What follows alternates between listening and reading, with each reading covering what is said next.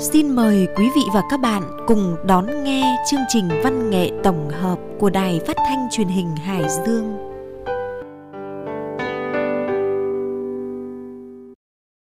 Kính chào quý thính giả và các bạn đã đến với chương trình văn nghệ tổng hợp của Đài Phát thanh Trà Hải Dương.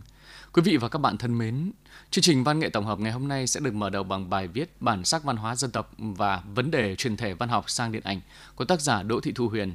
Tiếp đến là chuyện ngắn nội tôi của tác giả Đỗ Ngọc Thái. Sau đây, mời quý vị và các bạn cùng theo dõi nội dung chương trình.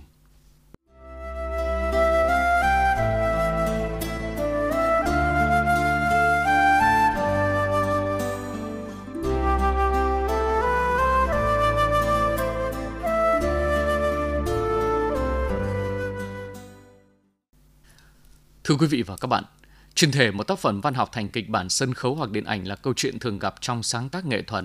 Có trường hợp dùng thuật ngữ cải biên thay cho truyền thể nhằm nhấn mạnh sự biến đổi giữa các loại hình nghệ thuật, từ bỏ quan niệm về sự trung thành tuyệt đối giữa tác phẩm điện ảnh với tác phẩm văn học. Truyền thể không phải là sao chép, cũng không phải là bắt chước mà là sáng tạo trên cơ sở tác phẩm gốc. Văn học và điện ảnh là hai ngành nghệ thuật khác biệt, nên từ tác phẩm ngôn từ đến điện ảnh là một quá trình phức tạp tạo ra nhiều bối cảnh cho ekip làm phim. Và với những phim về đề tài dân tộc thiểu số, một trong những thử thách khó khăn nhất mà đoàn làm phim phải vượt qua đó là việc truyền thể bản sắc dân tộc. Chúng ta cùng đến với bài viết của tác giả Đỗ Thị Thu Huyền có tiêu đề Bản sắc văn hóa dân tộc và vấn đề truyền thể văn học sang điện ảnh. Đề tài dân tộc thiểu số vào phim truyện không phải là mới, và kho tàng văn hóa của dân tộc thiểu số là một nguồn khai thác vô giá cho các nhà làm phim. Âm mảng này, Chuyện và phim Vợ chồng A Phủ đã trở thành tác phẩm kinh điển trong đời sống văn hóa tinh thần của dân tộc, thể hiện bức tranh hiện thực sinh động của đồng bào vùng cao Tây Bắc từ bóng đêm nô lệ bước ra ánh sáng. Bộ phim được hoàn thành vào năm 1961, đoạt giải bông sen bạc trong Liên hoan phim Việt Nam lần thứ hai năm 1973, đánh dấu mối lương duyên đẹp và kỳ lạ giữa hai tâm hồn tài năng lớn từ hai miền Bắc Nam là nhà văn Tô Hoài và đạo diễn Mai Lộc. Ngoài vợ chồng A Phủ, một số bộ phim cũng đã cho thấy thành công của đề tài dân tộc miền núi như Đất nước đứng lên năm 1995, đạo diễn Lê Đức Tiến, truyền thể từ tiểu thuyết Đất nước đứng lên của nhà văn Nguyên Ngọc. Chuyện của Pao năm 2006, đạo diễn kịch bản Quang Hải truyền thể từ truyện ngắn Tiếng đàn môi sau bờ rào đá của nhà văn Đỗ Bích Thúy. Hoa bay Năm 2014, đạo diễn nghệ sĩ ưu tú Xuân Sơn truyền thể từ truyện ngắn Hoa bay của nhà văn Chu Thanh Hương. Đầu năm 2004, Cục Điện ảnh đã xuất bản một chùm phim truyện phục vụ khán giả vùng cao với thời lượng từ 85 đến 95 phút mỗi phim. Tình thắm Sapa, đạo diễn Hoàng Thanh Du, Đỉnh núi mờ sương, đạo diễn Vũ Đình Thân, Tình yêu Seo Ly, đạo diễn Trần Quốc Dũng và Chim phí bay về cội nguồn, đạo diễn Đặng Lưu Việt Bảo. Những năm gần đây, đáng chú ý với đàn trời và đến giờ tạm ngưng với lặng yên dưới vực sâu. Trong bài viết này, thông qua hai trường hợp là đàn trời và lặng yên dưới vực sâu, tôi muốn đặt vấn đề về những giới hạn của một tác phẩm điện ảnh truyền hình khi tiến hành cải biên những tác phẩm văn học đề tài văn hóa dân tộc miền núi. Đồng thời, thông qua tìm hiểu yếu tố văn hóa truyền thống tộc người được hiện diện trong cả hai bộ phim, câu hỏi đặt ra, đâu là những khả năng mà một tác phẩm điện ảnh truyền hình có thể mở ra và khai thác khi tiến hành cải biên tác phẩm văn chương. Phim truyền hình Đàn Trời, đạo diễn Bùi Huy Thuần, biên kịch Phạm Ngọc Tiến cải biên từ tiểu thuyết cùng tên của nhà văn Cao Duy Sơn. Bộ phim khai thác cuộc chiến chống tham nhũng của các nhà báo ở Đài Phát thanh truyền hình tỉnh Bình Lãng xung quanh chương trình 135. Ở Liên hoan truyền hình toàn quốc lần thứ 32, phim đoạt giải vàng. Bình Lãng là một địa danh hư cấu nơi diễn ra cuộc đấu tranh làm sáng tỏ những khuất tất xung quanh chương trình 135 của chính phủ ưu tiên phát triển vùng sâu, vùng xa. Khi kinh phí được rót xuống tỉnh Bình Lãng thì đã bị xà xẻo với nhiều thủ đoạn tinh vi mà điển hình là doanh nghiệp lương nhân với sự chống lưng của chủ tịch tỉnh. Khi phóng sự điều tra được phát sóng phần 1, chúng đã tìm mọi cách bưng bít, thậm chí trả thù nhóm phóng viên. Cuối cùng, phóng sự ấy cũng được một số người gửi đến báo đài Trung ương. Ủy ban Kiểm tra Trung ương đã vào cuộc, công lý sau cùng đã được thực thi. Phim có các sự kiện, tinh tiết đôi chút khác biệt với tiểu thuyết, nhưng về cơ bản thì vẫn triển khai theo nội dung chính là cuộc đấu tranh của nhóm phóng viên vạch trần những âm mưu và hoạt động sai trái của doanh nghiệp lương nhân dưới sự bảo kê của chủ tịch tỉnh. với đàn trời. Điểm dễ nhận thấy đầu tiên của phim cải biên là việc đoàn làm phim xây dựng được một cốt truyện sáng rõ, mạch lạc, dựa theo nội dung cuốn tiểu thuyết cùng tên.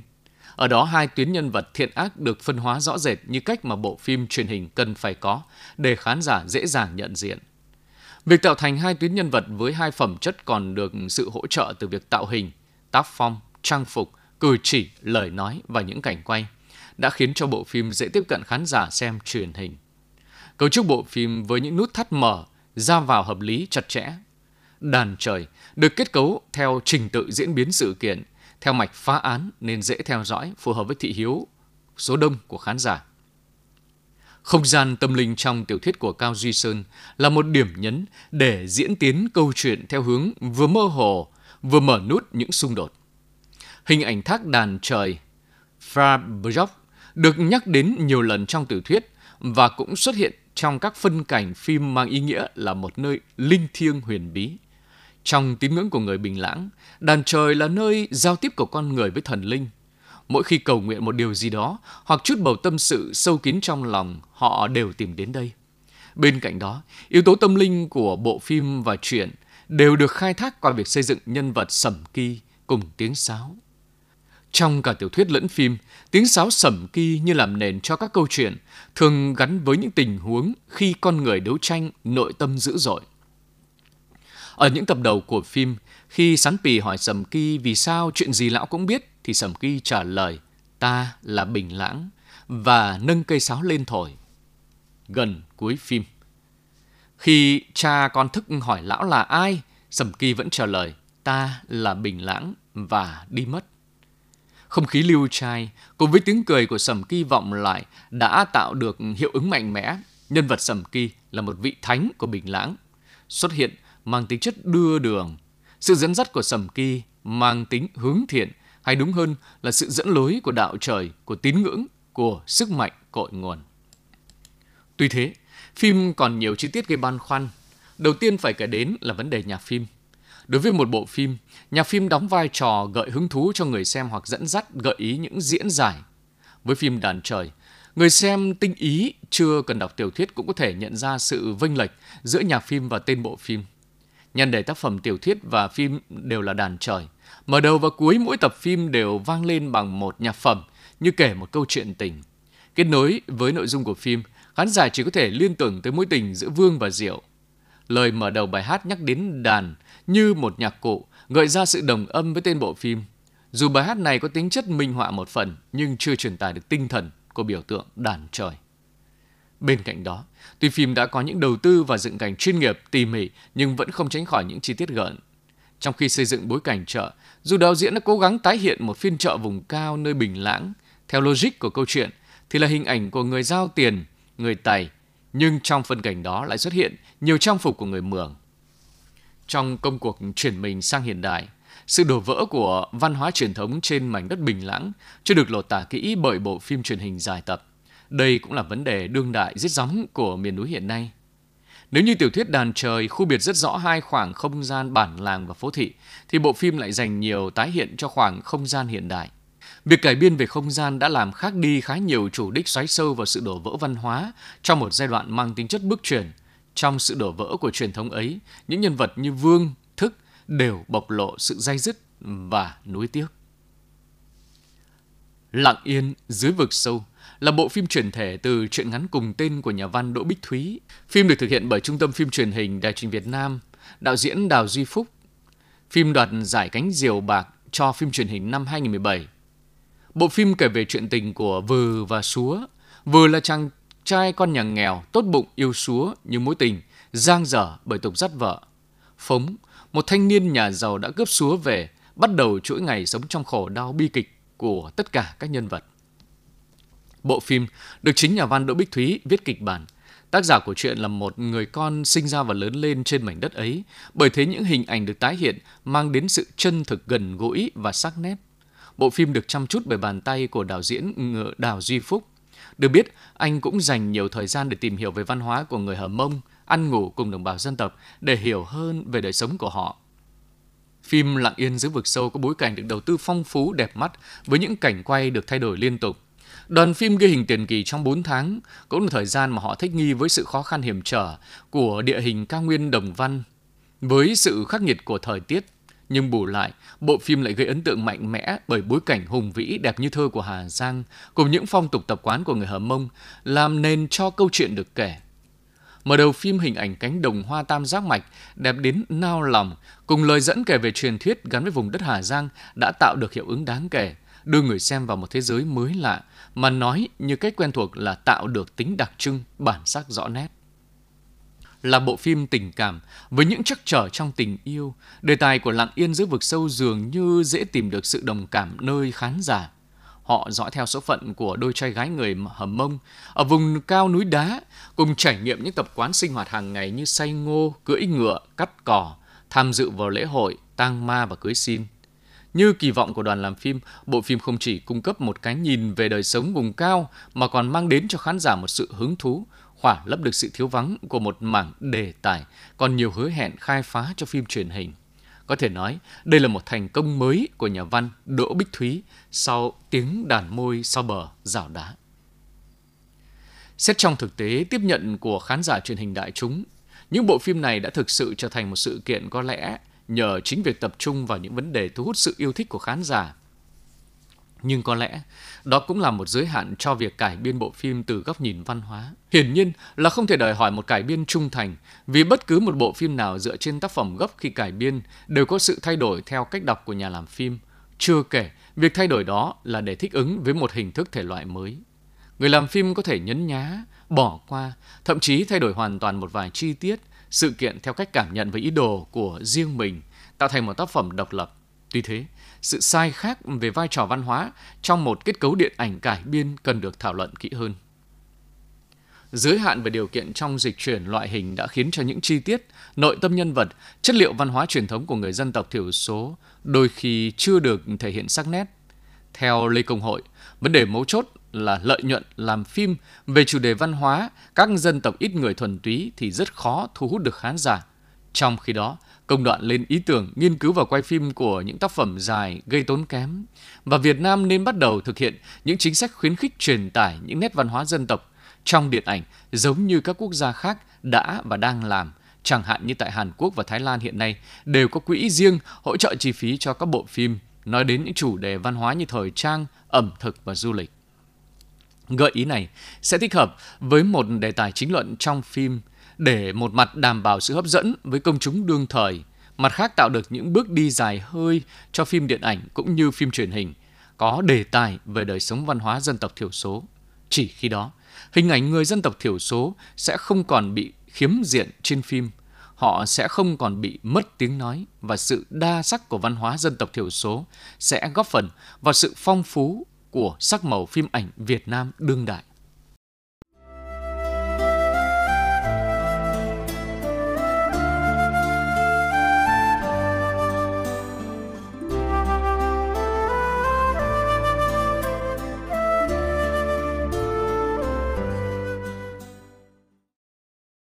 Nội tôi là một chuyện ngắn của tác giả Đỗ Ngọc Thái.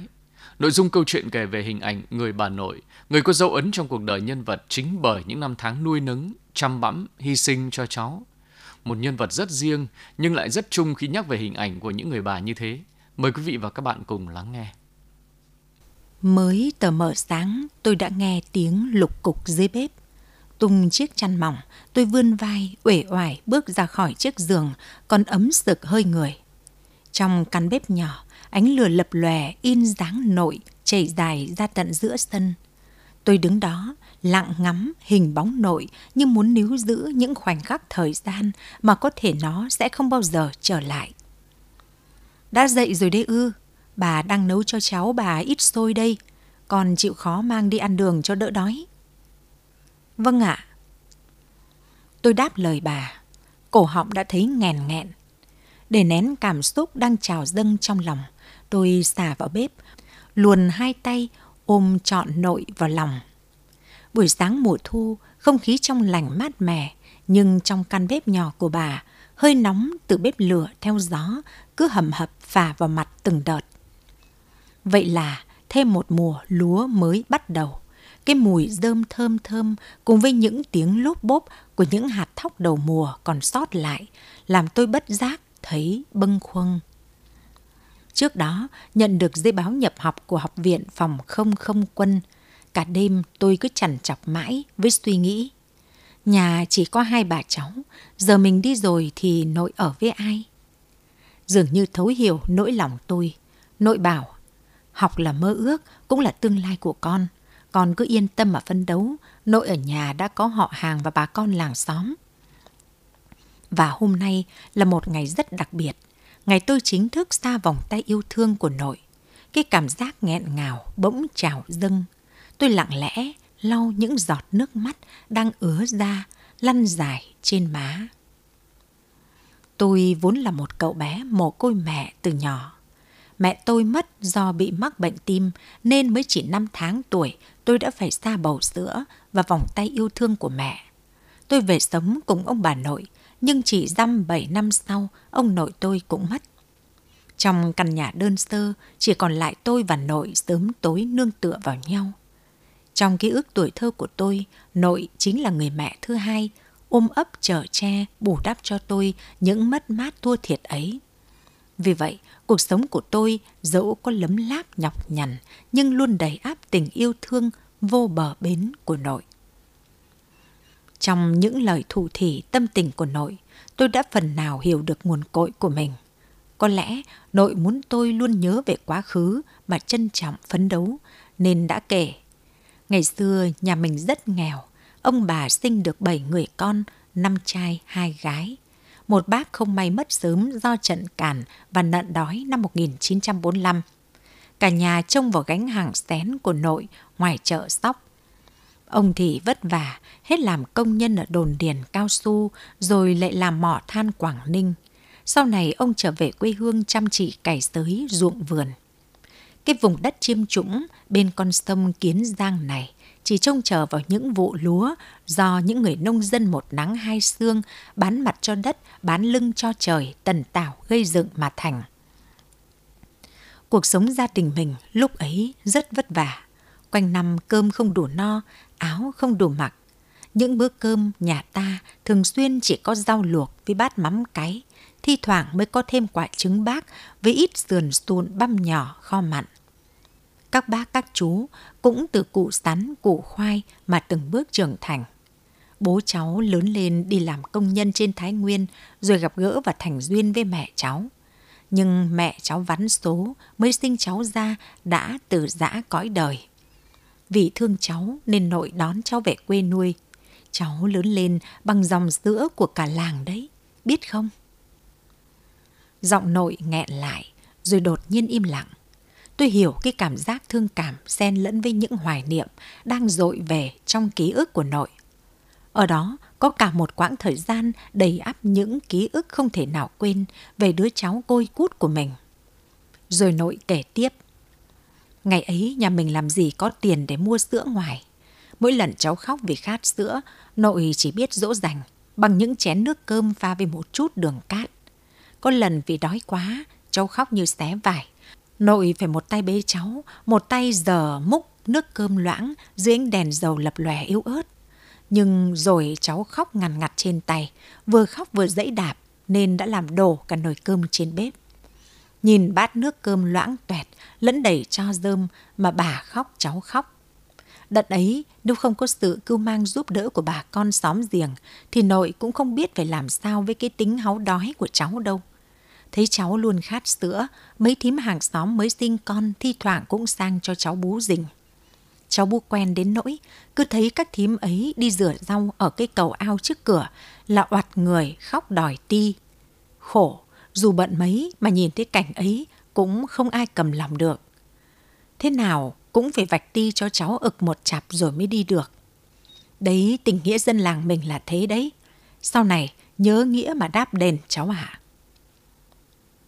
Vừa kể, nội vừa lùa bàn tay nhăn nheo có những nốt chai sần vào tấm lưng vuông vức của tôi. Vậy là thằng cháu của nội đã lớn thật rồi. Nội thương cháu lắm. So với các bạn cháu thiệt thòi rất nhiều. Người ta thường nói sẩy cha ăn cơm với cá, sẩy mẹ liếm lá dọc đường. cháu lại gần như không có cả cha lẫn mẹ. Cũng chính vì thế mà nội dành cho cháu sự yêu thương vừa như con lại vừa như cháu. Để cháu được như hôm nay, mạnh khỏe, thành tài là cả một chặng đường vất vả gian nan. Nội đã gần 80 tuổi rồi, cũng không còn sống được bao lâu nữa đâu. Chưa chắc đã sống được đến khi cháu thực sự trưởng thành lấy vợ sinh con.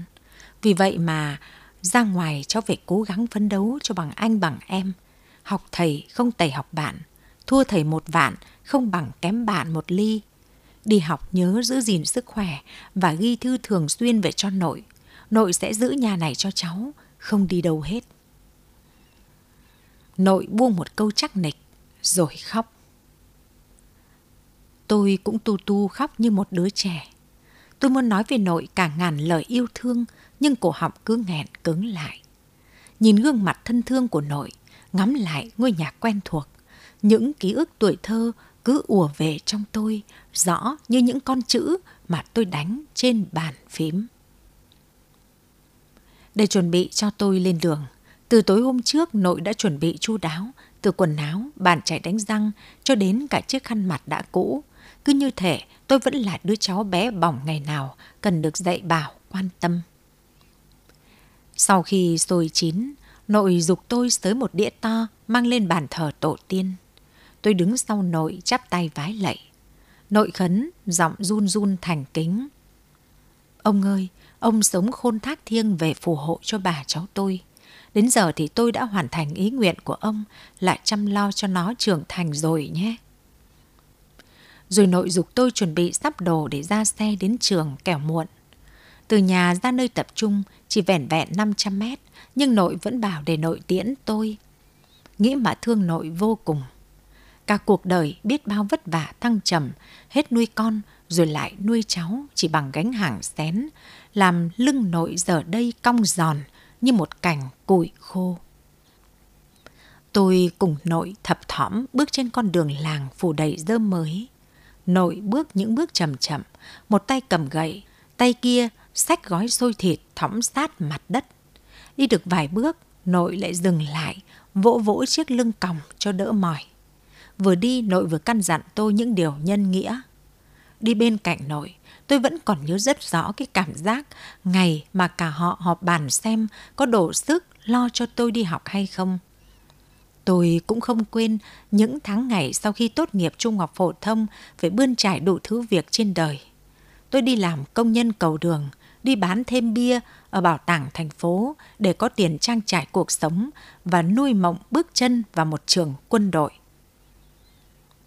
Giờ đây, tất cả đã lùi xa bởi mơ ước của tôi đã trở thành sự thật.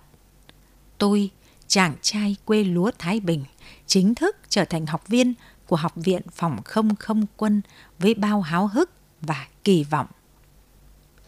Chiếc xe khách từ từ tiến vào lề đường. Nội tôi run run nghẹn ngào rúi vào tay tôi mấy tờ tiền đã cũ. Nội chỉ có chút này cho cháu mang theo phòng thân. Giờ là người nhà nước rồi, họ sẽ thay nội chăm lo dạy bảo cháu nên người. Thấy cháu chững chạc thế này, nội mãn nguyện lắm. Hãy gắng phấn đấu học tập công tác cho tốt, đừng phụ công của gia đình và của mọi người cháu nhé. Tôi nhảy vụt lên xe, cố ngăn để không òa khóc trước mặt nội. Chiếc xe dần lăn bánh, tôi thổn thức dõi theo dáng lưng còng của nội, khuất dần trên con đường làng ngập đầy rơm mới. Nước mắt tôi bây giờ mới được dịp lã trã tuôn rơi. Từ vòng ngực thanh xuân căng tràn nhựa sống, cứ vọng mãi hai tiếng, nội ơi!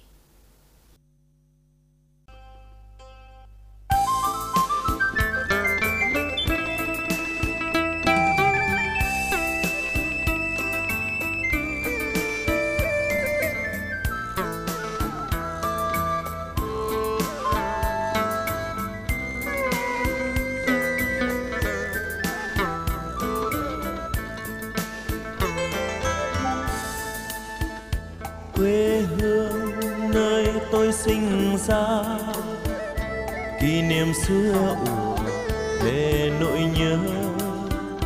Ngôi nhà tranh ấm tình xóm nhỏ, cây lá trong vườn qua, đổi thân quen quê hương tôi đã lớn lên, nhãn lồng ngọt đượm tình làng nghĩa xóm.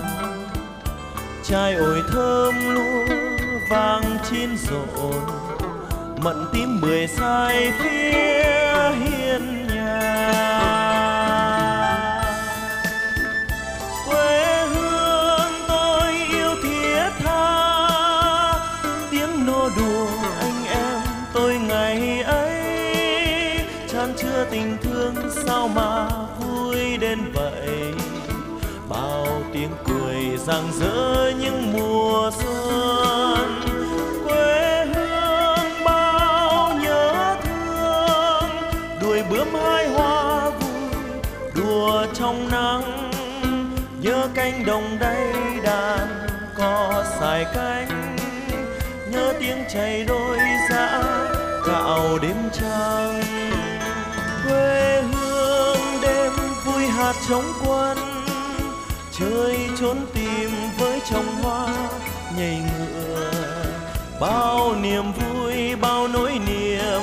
chan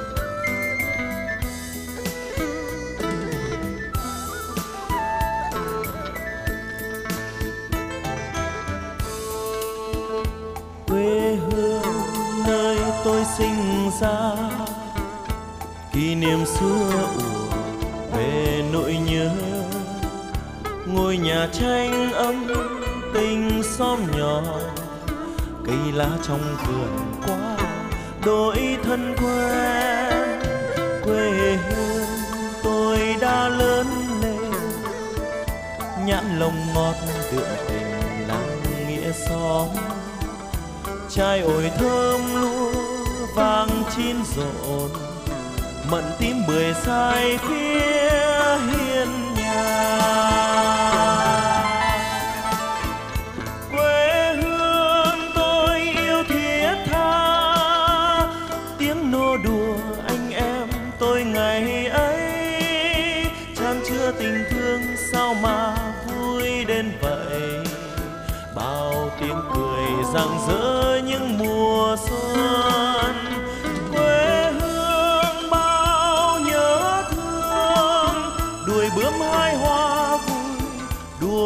trong nắng, nhớ cánh đồng đầy đàn cò xài cánh. Nhớ tiếng chảy đôi dã gạo đêm trăng. Quê hương đêm vui hạt trống quân, chơi trốn tìm với trồng hoa. Nhảy ngựa, bao niềm vui, bao nỗi niềm chan chứa. Cứ ùa về một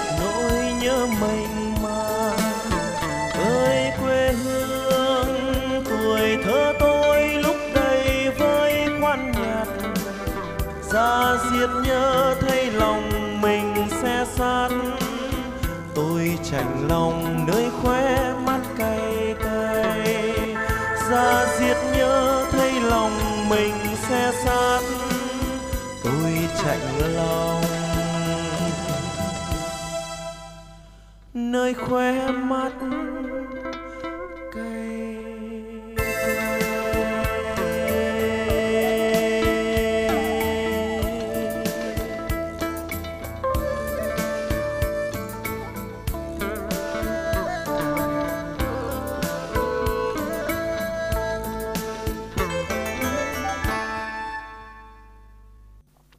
Thưa quý vị và các bạn, nghe xong câu chuyện tôi lại nhớ về người bà của mình. Cũng tấm lưng còng một thời tần tảo, cũng dáng điệu bòm bèm nhai trầu và hình bóng ngồi như tạc vào thời gian để chờ con cháu. Tôi nghĩ ai cũng sẽ thế. Nhớ về hình ảnh của người bà ngày xưa với tất cả sự yêu kính, nhớ mong. Thứ tình cảm chúng ta được đón nhận từ bà, từ gia đình là thứ tình cảm thiêng liêng và cao quý nhất. Chương trình văn nghệ tổng hợp ngày hôm nay xin tạm dừng tại đây. Thân ái chào tạm biệt và hẹn gặp lại.